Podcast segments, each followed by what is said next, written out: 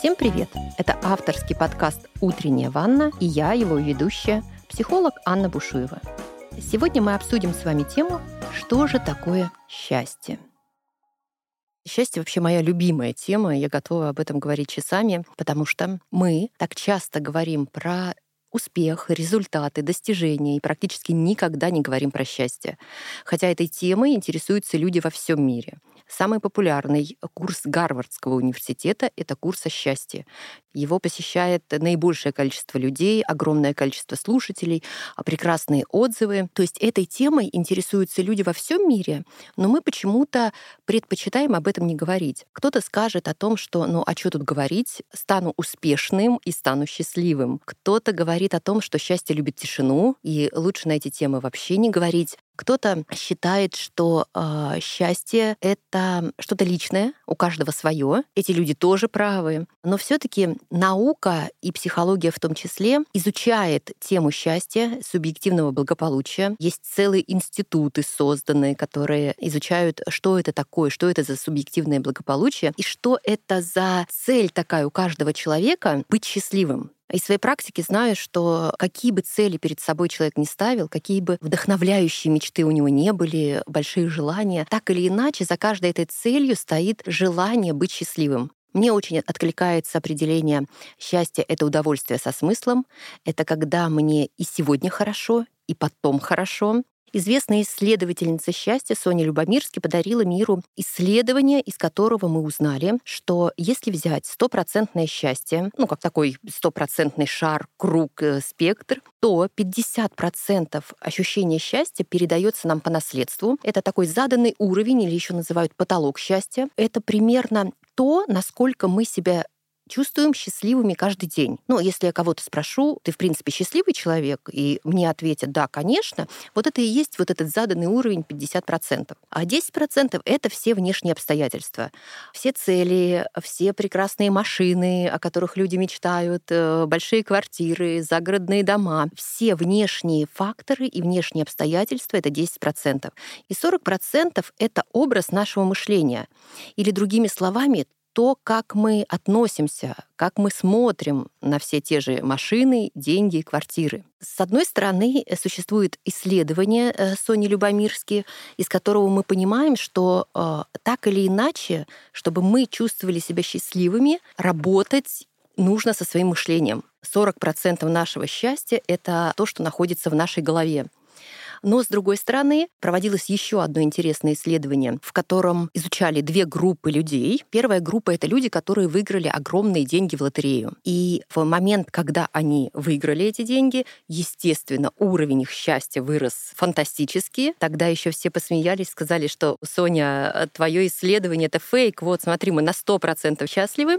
Вторая группа людей, которые участвовали в этом исследовании, это были люди, которые попали в автокатастрофы. естественно, когда это произошло, они имели проблемы со здоровьем, имели травмы, уровень их счастья упал резко вниз, тому было объяснение. И, естественно, люди чувствовали себя несчастливыми и говорили о том, что внешние обстоятельства и ситуации, и факторы влияют очень сильно. Эти группы людей исследовали э, на протяжении полугода. Первая группа, те, которые выиграли в лотерею, удачно вложили свои деньги, купили шикарные квартиры, дома, открыли свой бизнес. Но через полгода эти люди сказали о том, что несмотря на то, что они имеют все внешние обстоятельства успеха, по сути, они чувствуют себя счастливыми ровно настолько, насколько они чувствовали себя счастливыми и до выигрыша в лотерею. Поразительно, что вторая группа людей, которые попали в автокатастрофы, когда у них спросили через полгода, как они себя чувствуют, они сказали, да, в моменте, когда это произошло, было очень сложно, очень тяжело все это проживать, но в принципе сейчас я чувствую себя настолько же полноценным и счастливым человеком, как и до этого события. Почему же так происходит? Психологии есть понятие гедонистическая адаптация, психологический механизм, который позволяет нам адаптироваться ко всем условиям, к совершенно разным событиям, какие бы ни происходили. Именно благодаря гедонистической адаптации, когда происходят сложные обстоятельства, когда происходят нежелаемые события, мы можем с этим справиться и через какое-то время чувствовать себя в ресурсе, чувствовать себя счастливым. Но благодаря этому же механизму мы покупаем автомобиль своей мечты, просто вау, супер машину, но через какое-то время эта машина становится ну, просто обычным автомобилем. Если мы говорим о счастье как об удовольствии со смыслом, можно э, выделить диапазон счастья, где первая часть — это несчастье. То есть нет смысла, нет удовольствия, человек не чувствует себя счастливым. А что это значит? Мне не нравится моя жизнь, мне не нравится, как я выгляжу, мне не нравится, что я делаю. И я не вижу никакого смысла и в дальнейшем. У меня нет никаких вдохновляющих целей, у меня нет никаких стремлений. Человек находится в диапазоне несчастья. Следующая часть, как если бы мы разделили счастье на такой диапазон, это счастье по причине нехороших событий. Что это значит? Это когда мы пытаемся получить удовольствие в моменте, начинаем есть вредную еду, пить алкоголь. То есть получать удовольствие эти люди очень часто говорят, а, жизнь одна, кайфуй, получай удовольствие. И в моменте, возможно, они и получают удовольствие. Но дело в том, что эти удовольствия не ведут ни к чему хорошему. То есть такого смысла и вдохновляющих целей у людей, как правило, нет.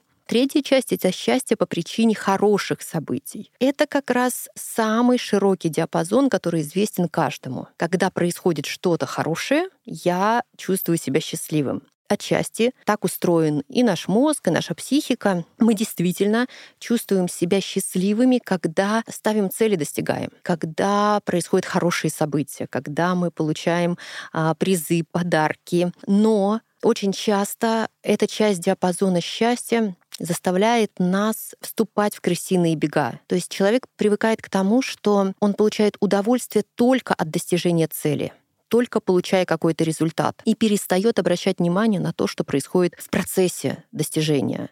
Таким образом, люди бегают от одной цели к другой, от одного успеха до следующего успеха, по сути, проматывая свою жизнь, сам процесс достижения цели, не получая никакого удовольствия, забывая о том, что жизнь, она же и происходит прямо сейчас, а она не когда-то потом.